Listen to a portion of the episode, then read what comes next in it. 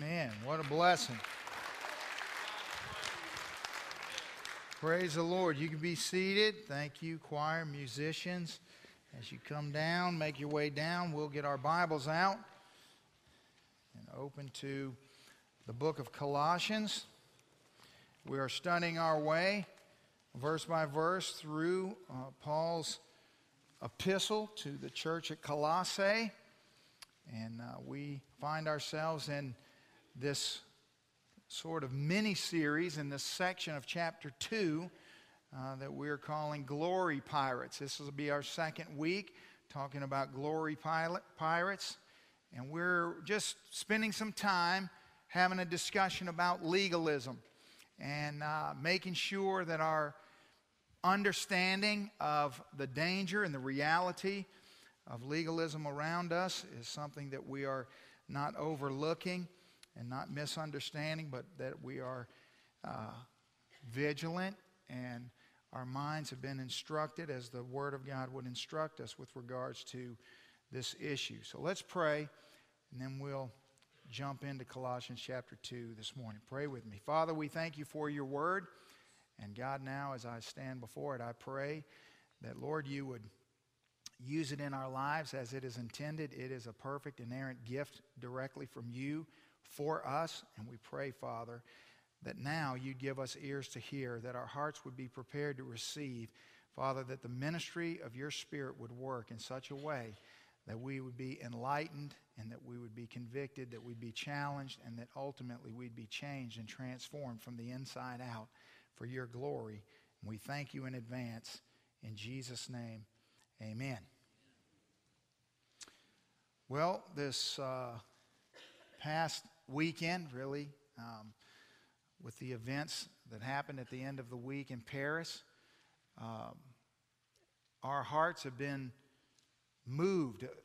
I know that as I watched the news reports from uh, the, what was going on in France and the way the, the, the, French authorities and the president were responding to the terror attacks that were happening there, um, I'm very um, you know, just conscious of the emotional roller coaster that that takes me on. And I assume that it's similar uh, for you, that we, we first see the shock and the horror of a, of a terror attack, and our hearts are filled with emotion and sadness as we, as we hear that 129 innocent people lost their lives and that uh, 352 have been wounded uh, there's still a lot of uh, unknown details about everything that has gone on, uh, but what we do know is that uh, the majority of that uh, uh, heinous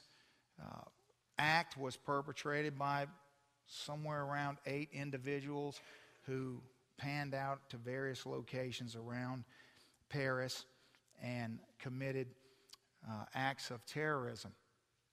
Now, let's be clear about what a terrorist is. A terrorist is, above all things, a coward. And in their cowardice, uh, they have committed what they've committed against the French people, as we are all fully aware of what that feels like, having been through that ourselves. Uh, it is nothing short of an act of war. And as the president of France said that this is an act of war, um, I really, in my heart, just began to think about this conversation that we're having about legalism. And I thought about how, in times like this, in moments like this uh, across the world stage, we have this amazing uh, unification in our response to acts of terror in that we almost unanimously agree that we must fight for freedom. That freedom is always worth fighting for. And surrender is never an option. As Americans, we believe supremely that liberty is worth whatever the cost may be. Now, here's my question for you this morning Why is it that we believe so strongly in liberty when it comes to our country, and we will do whatever it takes to protect our political and national freedom? But at the same time, so many Christians lack that same zeal when it comes to protecting liberty in our faith. Why do so many Christians yield to those who seek to steal away our liberty in Christ? The Bible is so clear. The Apostle Paul has told us time and time again as we studied through the book of Galatians. We were confronted with this issue. Here we are again with the Word of God being crystal clear to us about this clear and present danger that is before us. In Colossians 2, verse 18, Paul again warns us. This will be the third warning that we've received directly in this chapter, where he says, Let no one cheat you of your reward, taking delight in false humility and worship of angels, intruding into those things which he has not seen, vainly puffed up by his fleshly mind and not holding fast to the head, from whom all the body, nourished and knit together by joints and ligaments, grows with the increase that is from God. Very clear warning from the Apostle Paul. We said uh, last week that legalism, the definition that I'm using, the, the, the most simple, clear, concise way I think we have to put it is the attitude that I can establish or improve my standing before God by what I do.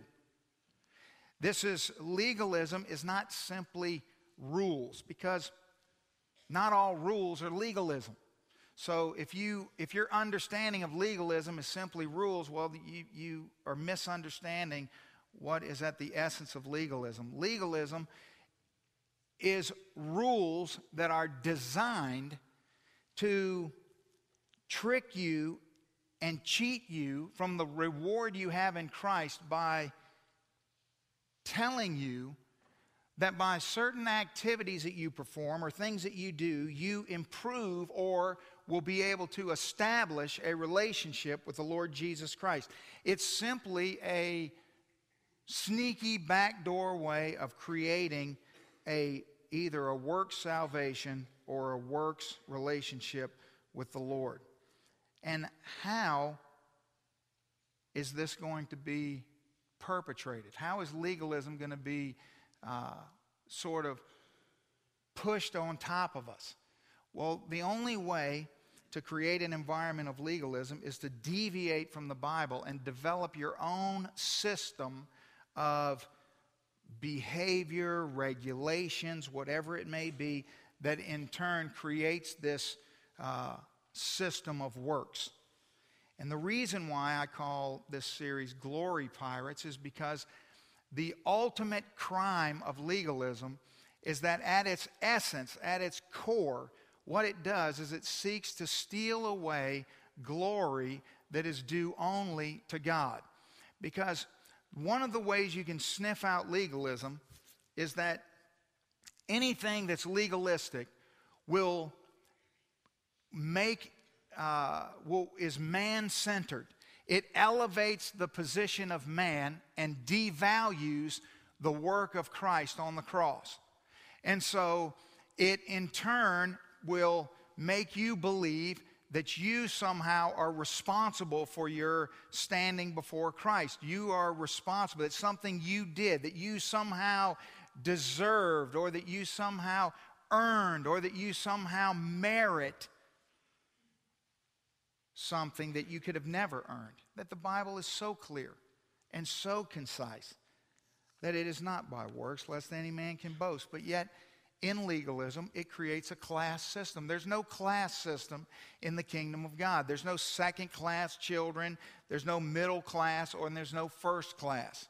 There are simply sons and daughters. And the only way a person can become a son and daughter is by the blood of Christ And everyone who is a son or a daughter is equally and fully and completely a son or a daughter. And the Bible wants us to know that. Now, I want you to think for a minute about the commonalities between pirates and terrorists. The whole time I was watching the news the last few days, I could not help but think about how being a pirate and being a terrorist are the same thing. For example, pirates operate on the element of surprise, just like terrorists. Pirates target the weak and the vulnerable. Pirates invade uh, your, they, they, they hurt you by coming into your personal space and harming you just like a terrorist. Pirates have an agenda that is advanced by force, just like a, a radical Islamic terrorist. And fear, fear is a pirate's favorite weapon, just like a terrorist. And so the more I got to thinking about this, the more I realized that really, legalists are spiritual jihadists. That's what legalism is. And the shocking thing about legalism is that, in the same way, it utterly baffles my mind, and I'm sure yours as well, when we hear stories of, of people who are citizens of our country who uh, leave their um, university campus or their job or their family or whatever it is to go to the Middle East to join ISIS. And we think to ourselves, what is wrong? What, what goes on in a person's mind who has experienced the freedom and the privilege of living in a nation like this that would want to give them that gives them a desire to want to join a radical terrorism organization. And then I think, is it any more insane that someone who has received the absolute freedom and blessing and the grace of God through salvation would then turn and conform their lives to a system of legalism? Remember when we were studying through Galatians and Paul was just in shock. And he said, he, he, he, he said, this is my paraphrase, my mind is blown that you would so soon turn away from the grace of God and get tangled up in the commandments and traditions of men. Let me ask you some questions. Let's go back to the beginning. Why did God the Father set his saving love upon you? Why did he do that? Why did God the Son die for you? Why did God the Holy Spirit draw you to faith through sacrifice on the cross? Why?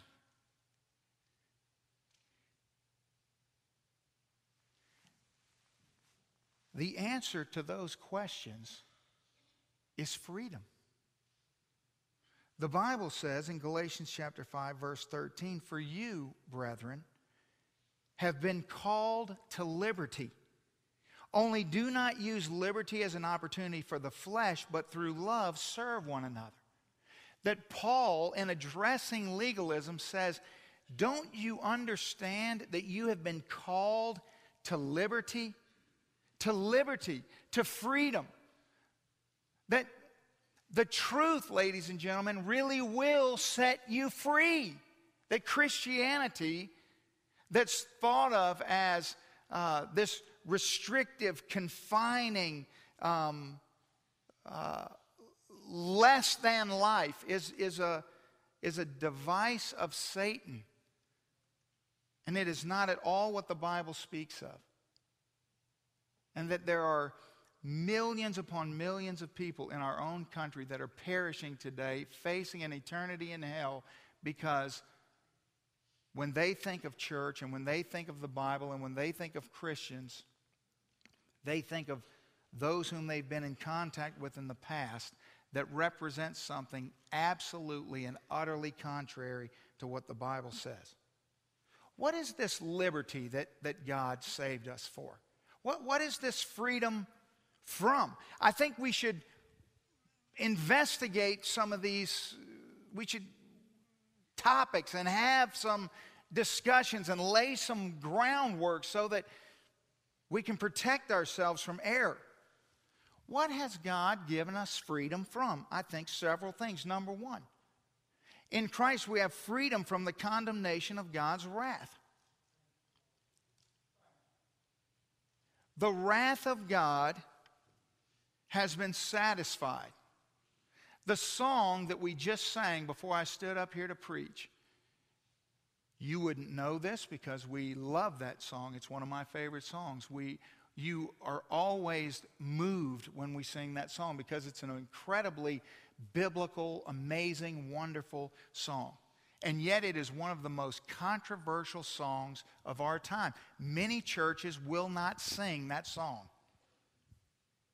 There was a time uh, several years ago when uh, churches began altering the words to that song. And the writer of that song, uh, Keith Getty, actually issued a statement saying that it is illegal to alter the words to his song, his copyrighted material, and that if you would not sing his song the way it was intended to be sang, then simply don't sing it. What is so controversial about that song? Why are so many churches bent out of shape about that song and refuse to sing that song? Because there's one line in that song that people don't want to sing. And it says, the wrath of God. On the cross, when Jesus died, the wrath of God was satisfied. What is controversial about that? People don't want to believe that there was the wrath of God, that God has wrath. They want to believe that God is simply a God of love and He doesn't have wrath. And that that the death of Jesus wouldn't, wouldn't satisfy his wrath. But this is the, the state in which we live in. And so we need to understand. If you don't understand that you've been freed from the condemnation of God's wrath, then the pathway to legalism is wide open. The, the, the, you could just usher yourself right in because you don't know what you've been freed from. Which is why the Bible says in Romans chapter 8 that there is now, therefore, now, therefore, no condemnation, meaning that it hasn't always been that way. But now, because of what Christ has done on the cross, there's no condemnation for those who are in Christ Jesus. Yes. Secondly, we've been freed from the compulsion of sin. There's a, a line in that psalm that says that no scheme of uh, of no power of hell or scheme of man will ever snatch me from his hand. Again, talking about our freedom from the compulsion of sin, that, that, that sin no longer has dominion over us. The Apostle Paul says in Romans chapter 6 For sin shall, shall not have dominion over you, for you are not under law, but under grace. There's liberty there. And thirdly, and what we'll talk about today, is that we're freed from the conscience of other people. You see, this, this issue of legalism really becomes an issue for us to have a conversation about. Not so much in the sense that, because legalism has many, many faces, that on one extreme, there are those who are legalistic to the degree that they change the qualifications to become a Christian. They, they, they, it's Jesus plus something to even be saved in the first place. And we just simply slide those over into the category of a cult. Anything that says it's Jesus plus something else in order to become a Christian is heresy and it's a cult. But then within the confines of, Jesus has uh, uh, ushered us all into his kingdom by his grace, comes this sort of lifestyle legalism, this legalism where we go into bondage, people lure us into bondage based on the conscience of other people.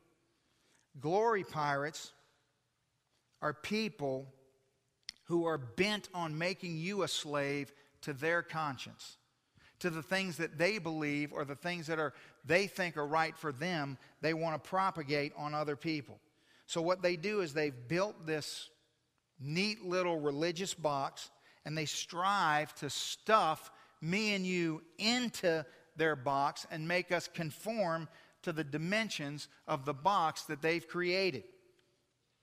They use a simple set of tools. It's always the same tools, and you can always see those tools at work in a legalistic environment. And they're guilt, fear, intimidation, and self righteousness.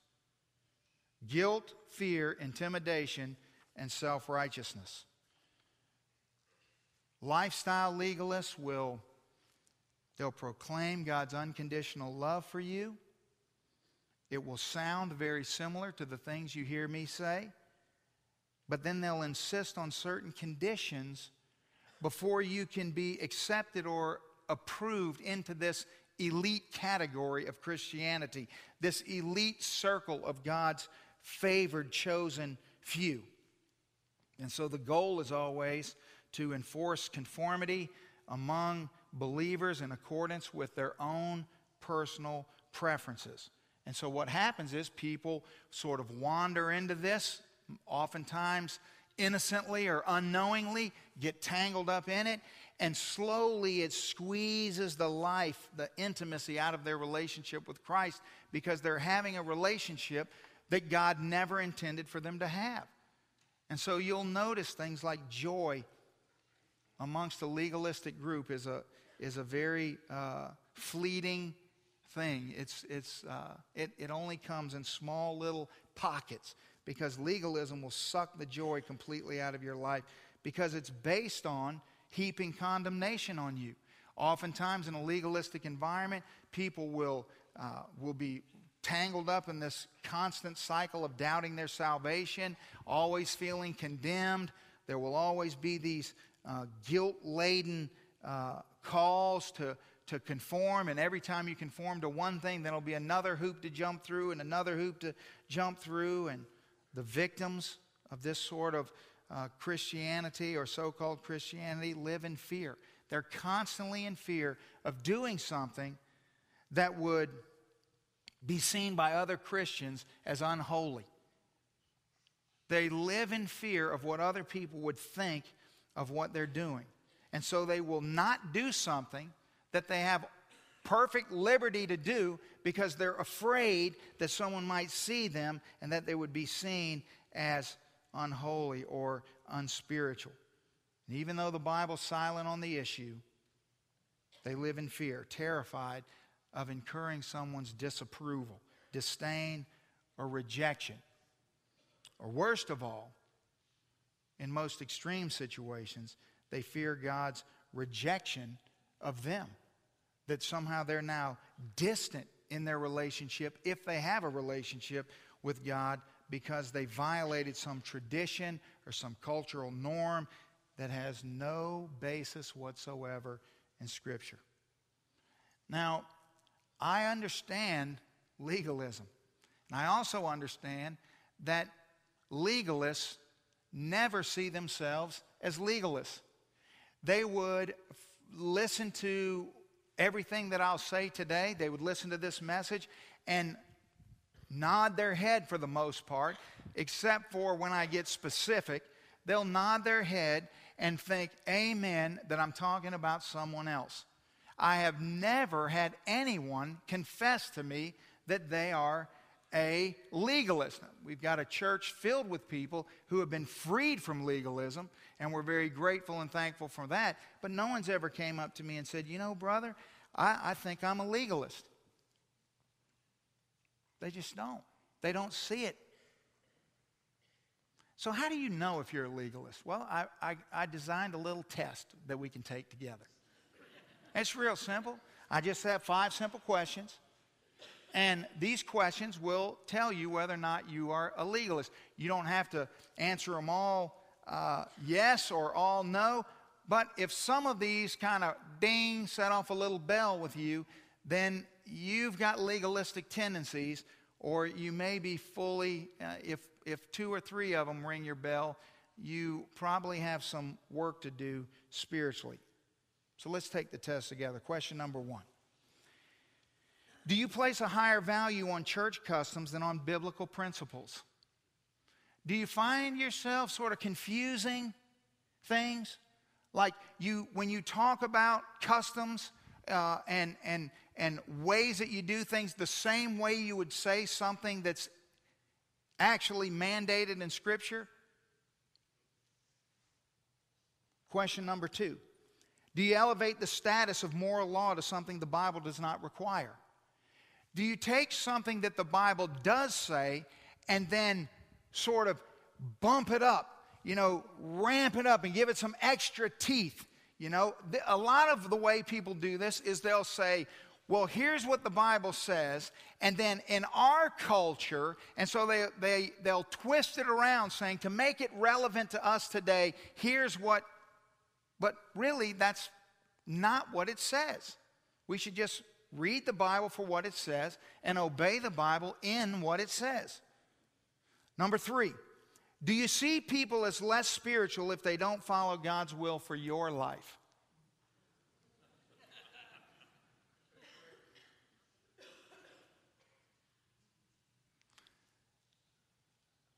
Parents of grown children, just go ahead and take a big gulp. That one's for you. I'm with you. Number four, are you uncomfortable that the Bible does not address every ethical decision or answer every theological question? Does it bother you? Are you the kind of person who just desires to have just absolute clarity? You want direction on everything. And so when somebody says, well, you have freedom in that area, it just bugs you. You don't like that.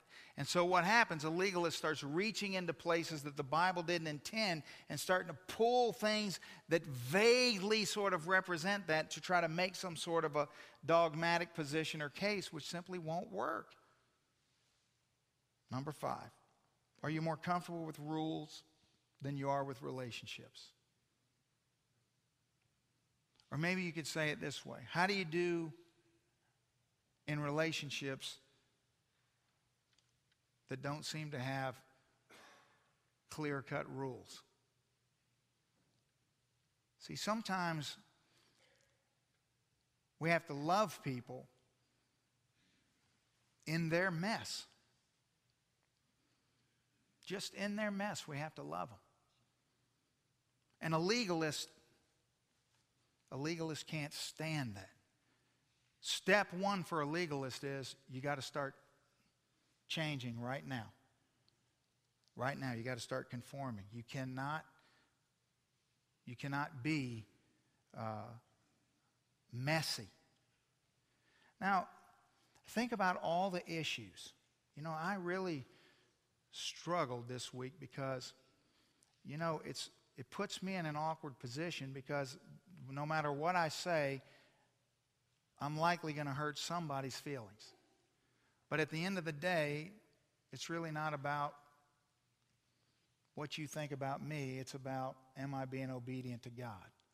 And so this is what I did. I, I prayed Monday morning that God would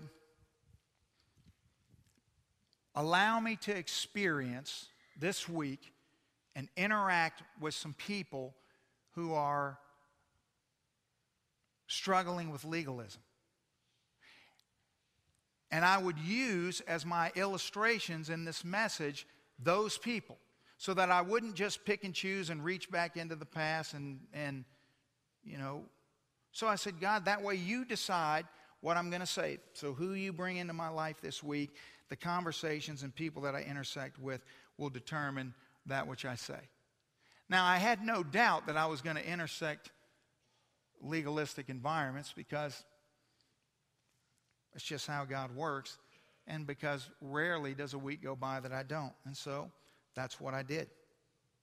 I thought about um, all the issues that are before us, all the things that um, don't affect our, accept, our acceptance with God, that, and, and really how they don't pertain at all to whether or not we are a Christian. Yet, uh, we have these things ingrained in us.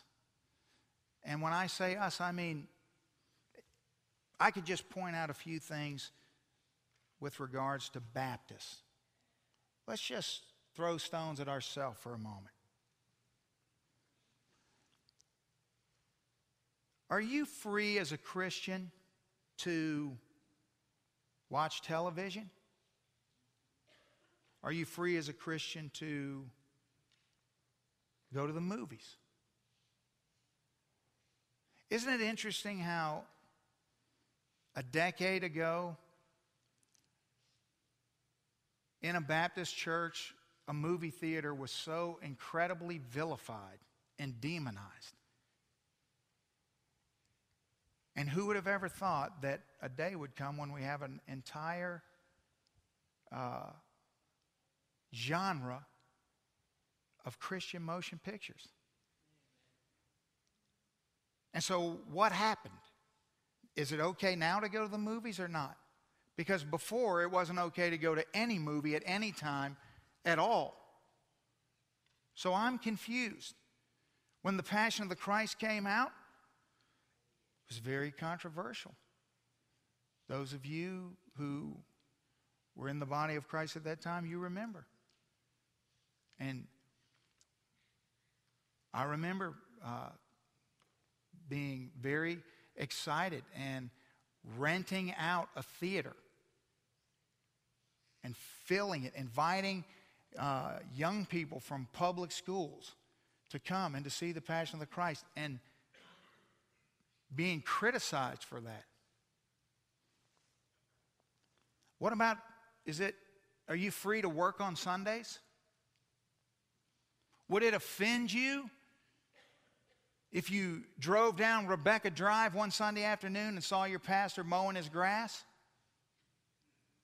Would that be problematic for you? Are you free to go swimming with members of the opposite sex?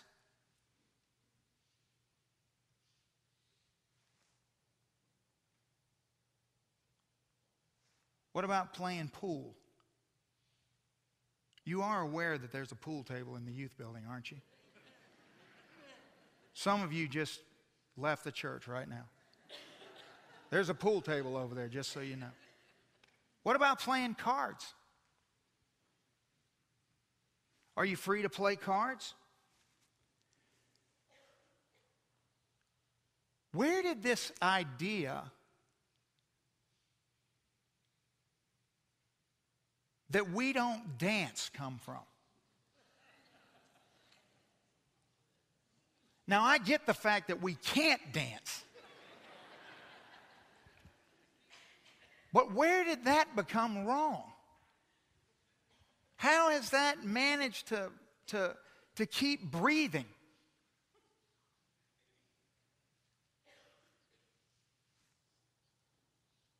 What about to wear makeup? We've got a lot of people sitting in a lot of churches this morning. And on the sign it says Baptist. And they would say that you, well, I'm not even going to use the word that they would call you, ladies, for the makeup on your face. These are all illustrations of matters of conscience. If you don't want to dance, don't dance. But that doesn't have anything to do with me. If you don't want to play pool, don't play pool. If you don't want to play cards, fine. Don't come over to my house and play cards. But that doesn't have anything to do with everyone else. These are issues where the domain that Scripture gives us is liberty. We have liberty. The Bible's silent about these issues. And you have to bend and twist Scripture to make them an issue. And so, what happens is people get tangled up in things, and Christians insist on elevating their opinion on matters such as this and make them some legalistic ordinance that, that really uh, looks just like a divine law when in fact it's not. So, what happened to me this week? Well, I got a phone call from a, uh, an old friend of mine that I haven't talked to in a long time. And uh, wonderful uh, Christian brother. And, um, you know, just we have great fellowship in the Lord. But uh, his children and my children are close to the same age. And um, they, uh, you know, attend a different church and a, you know uh, that's just different from us and so his children and my children would play together a lot when they were small and they would come over to my house and so one day they were over his children were over at my house playing with my kids and um, i was in the kitchen and uh, the kids were in the den and suddenly their his kids started yelling like something horrible had happened and went running down the hall and out the back door into my backyard. And so I went out in the backyard and I said, Are you okay? And they're like, Yeah, but we just had to get out of there. And I said, You know, of course, I, my first thought was, Well, what did Colton do? or did it smell that bad? Sorry, son, I love you. But then then, then I asked them what happened, and they said that, uh, um, well, something terrible was on your TV. I said, on my TV? And they're like, yeah. So I walked back in, the, you know, I walked back in my house. I go into the den, and my kids are sitting there on the floor playing with something. And I looked at the television, and it was Scooby Doo. and I went back outside, and I said, you mean Scooby Doo? And they're like, yes we're not allowed to see anything that has ghosts or spirits. I said, Really? Scooby Doo? okay. And uh, so I got to talk to him, ask him how things were going. And uh, I was reflecting on the fact that that's just crazy. To me, it's crazy. Now, to you, that may not seem crazy, but to me, that's crazy. Where does that come from?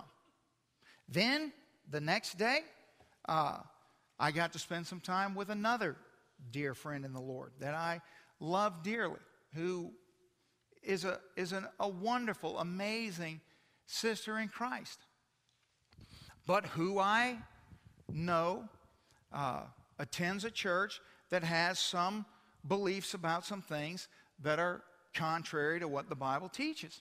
And so, as I was spending time with her, I had the opportunity to ask her a couple questions. And I said, "You know, I don't I don't want to I'm not asking you this. I'm not being judgmental. I'm just simply curious. I'd like to know your take on this." So, do you mind if I ask you a question? She said, "No." I said, "I noticed that you're wearing pants. And as soon as I said that, her countenance changed. And I said, Listen, I, I'm not condemning you, I'm just asking you a question. You go to a church that believes it's wrong for a female to wear pants. But every time I see you, you're wearing pants. And she said, Yes. And I said, Why? Why is it wrong for you to wear pants? and you obviously don't believe that it's wrong, but then why do you submit yourself to something that you shouldn't be submitting yourself to? Unless it's just that you want to. That's why I'm asking. And she said, Well, the Bible says in Deuteronomy 22, which I knew she was going to say because everyone who is caught up in this says the same thing. The Bible says in Deuteronomy 22 that a woman should not wear something that pertains to a man. And I said, Yes, it does say that. I said, Do you know what else it says in Deuteronomy 22? She's like, Well, not offhand. I said, Well, let me enlighten you. The very next verse commands you, commands you to live in a house with a parapet. And you don't even know what that is. It's a railing on your roof. I said, in that very same passage of Scripture. So, if that's binding, in that same passage of Scripture, go home, open your Bible, and read it. Deuteronomy 22 11 says that we're not to wear clothing with mixed fabrics.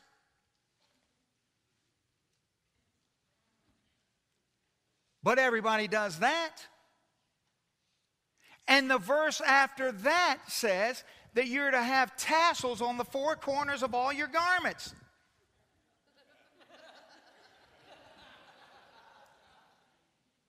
So help me here. How is this one thing binding and everything else in that passage irrelevant?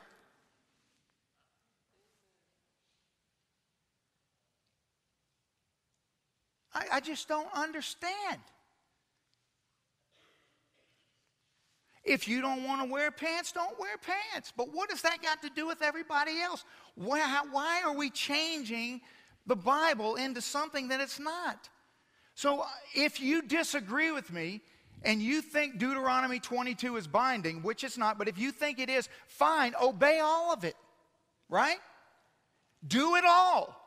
It either it all is binding or none of it's binding. But you can't just take one thing out of the whole passage and you go, this is the one thing we have to do here. You better start building a railing around your roof. You better start making sure you're not mixing any fabrics, which means you're going to have to pretty much loom up your own clothes these days. And you're going to have tassels hanging off the four corners of whatever you're wearing.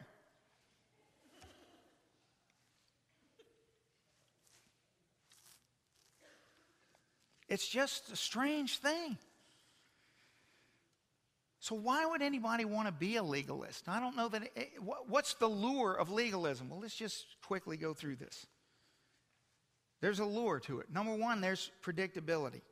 In other words, there's comfort in knowing uh, what to expect. In other words, just tell me the rules and let me follow them. Just give me the just, just give me the rules. Tell me what to do, and I'll do that. So that you know, I, I, I don't have to think about it. I don't have to. I, I can just operate. I don't have to pray about it. I don't. It's similar to people who do jail ministry encounter people all the time who are incarcerated who don't want to be free, who get out and just commit a crime to go back in because they like to be incarcerated because they don't have to think about anything, they don't have to work, they don't have to they get fed, they have a bed, they, they get so accustomed to the predictability of the that they would rather that. So, as crazy as that may sound, there's a sense where the predictability of legalism is a lure. Secondly, pride. See, legalism gives you an opportunity to feel really great about yourself. Because if you're a really good rule follower, then you can just puff yourself up and feel like, wow, look at me, I'm doing great. Thirdly, legalism lures us in by control. It makes you feel like, wow, I'm in control of something. I'm in control of it. I'm able to do this. I can control it. And then lastly, company. Misery loves company. And so if, if you're miserable and, you know, you, you aren't allowed to do something, because your family thinks that that's wrong to do, then what you want is other people who aren't allowed to do that too to be around you because, you, you, because people who have the liberty to do that drive you crazy. So you want to just be together in your legalism and have sort of this legalistic togetherness. And so the Apostle Paul says in verse 18 of chapter 2 let no one cheat you of your reward. It's cheating you. How? Taking delight in false hum- humility and the worship of angels, intruding on those things which have not be, been seen, and vainly puffing up by a fleshly mind. Well, what is that? What are we going to get cheated of? What's the reward we'll get cheated of? Well, that was last week. The fact that the, that the Apostle Paul said in verse 9 that for in him dwells all the fullness of the Godhead bodily, and you're complete in him. You're cheated of the opportunity to live in completeness in Christ which is the greatest blessing of being a Christian, is that you're complete in Him, that you don't have anything to stress about and worry about with regards to your standing or position with God. That this false humility, where people pretend to have a higher special road to gain access to God, that, that to be that, that you can have this uh, advantage over other people by behavior modification and have and be closer to God or more loved by God. It, it, it's just false humility. It's, it's not real. And acting humble, but being actually prideful in your humility, that you're so humble that you're really, it's just masquerading pride. The worshiping of angels, why does Paul bring that up? Well, because it was a huge problem in Colossae. It's a huge problem today. People are running around uh, worshiping angels and all sorts of other strange, mystical things. That's why he says, notice what he says, intruding into those things which have not been seen. You know, that's the great tool of legalism. Why? Because there's, you can't verify anything. It's, you haven't seen it. It's all experiential. You see that legalism takes on all sorts of crazy facets. So if you haven't experienced what I've experienced, then you're not a Christian. So if you don't speak in tongues, then you're not saved. The, the, the proof of salvation is speaking in tongues, people would say. Really? And that's where? Or you don't have the second baptism of the Spirit. You see, again, you're incomplete. And so you've got some people that are more spiritual than other people. So there's this hierarchy. And what's it based on? Things that are unverifiable, these unseen things. There are all of these sort of uh, mystical experiences. And so if you don't experience what I experience, well, then you're different. And so when I hear people talking about, well, you know, God told me this and God told me that, I'm, I'm like, well, okay, now, how do you know God told you that? Because if I say God told me something, then what I mean is I was reading the Bible and God told me something. That's what I mean. If the Spirit of God tells me something, then I'm going to the Bible to go, God, was that you? That's how you know. If you take away the standard, the plumb line, then what's going to happen? You're going to have chaos. Well, you're going to have mysticism, which simply is defined as seeking spiritual reality apart from truth. Anytime you're seeking spiritual reality apart from truth, you're involved in mysticism. So the antidote, excuse me, the antidote for legalism is freedom. So, three more things before we celebrate the Lord's Supper. Very important about freedom. Let me give you some truths about freedom. Number one, the Christian is never free to do what the Bible forbids. You see, if you take liberty to that extent, that's license. That's what Paul's warning against in Galatians 5. Believers never have the right to, for example, engage in sexual activity outside of marriage, to lie, to cheat, to steal. You never have the right to do that because the Bible expressly forbids that. And so there's no liberty to do that. You sure you got that? Number two, God never intends for the Christian life to be dominated by fear, guilt, or intimidation. So if I am living my life as a Christian under this uh, spirit of fear or guilt or intimidation, that's not what God intended. That's not what God intended. So something is wrong. God wants you to delight in Him. He wants you to delight in Him as your Father. And then, thirdly, the main expression of freedom is always love. Always. Always love. The main expression of freedom is love. No one's freedom is more important than the spiritual well being of a weaker brother or sister around you. You see, and so I'm not going to exercise my liberty to the demise of a weaker brother or sister. I'm going to love them and serve them in love in my liberty. I have the liberty to conform for, for their sake, yes. But you, you've got to understand that freedom is always expressed in love. So Paul says in verse 19, and not holding fast to the head. So you can be cheated by these things. And, he says, not holding fast to the head, from whom all the body, nourished and knit together by joints and ligaments, grows with its, in, with its increase, which is God. What does that mean? Who, who is the head? What does the Bible say about the head that knits us all together in the body? Romans chapter 12. So we, as brothers and sisters, being many, are one body in Christ. Christ is the head.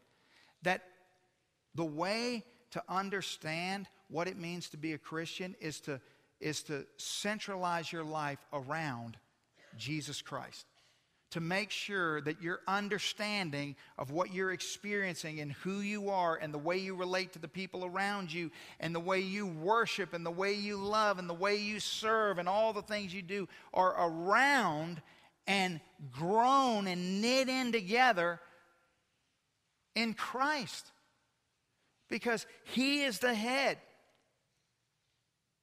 And so this morning we'll celebrate the Lord's Supper together. And in celebrating that, we will, we will specifically respond to the body and the blood of Christ, which has enabled us to be the people of God that we are.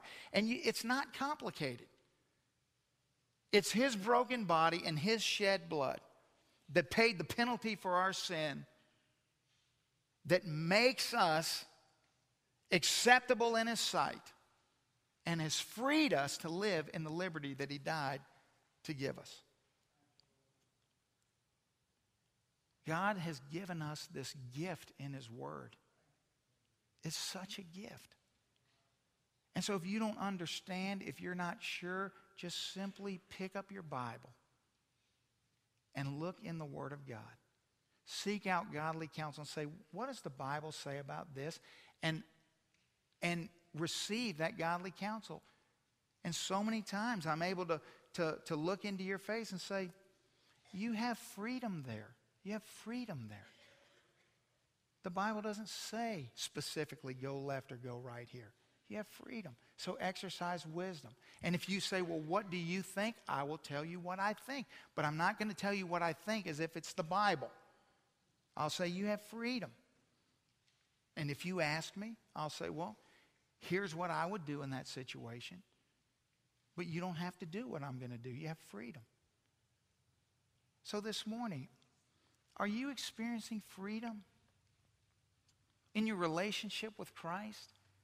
Are you at a place in your life where you, you, you wake up every day in the midst of a crazy world filled with horrible things and, and, and in evil all around us and pain and suffering beyond our ability to comprehend, and yet joy fills your heart that I'm saved. I'm saved. And that whatever else happens, I am saved. And nothing can change that. Nothing.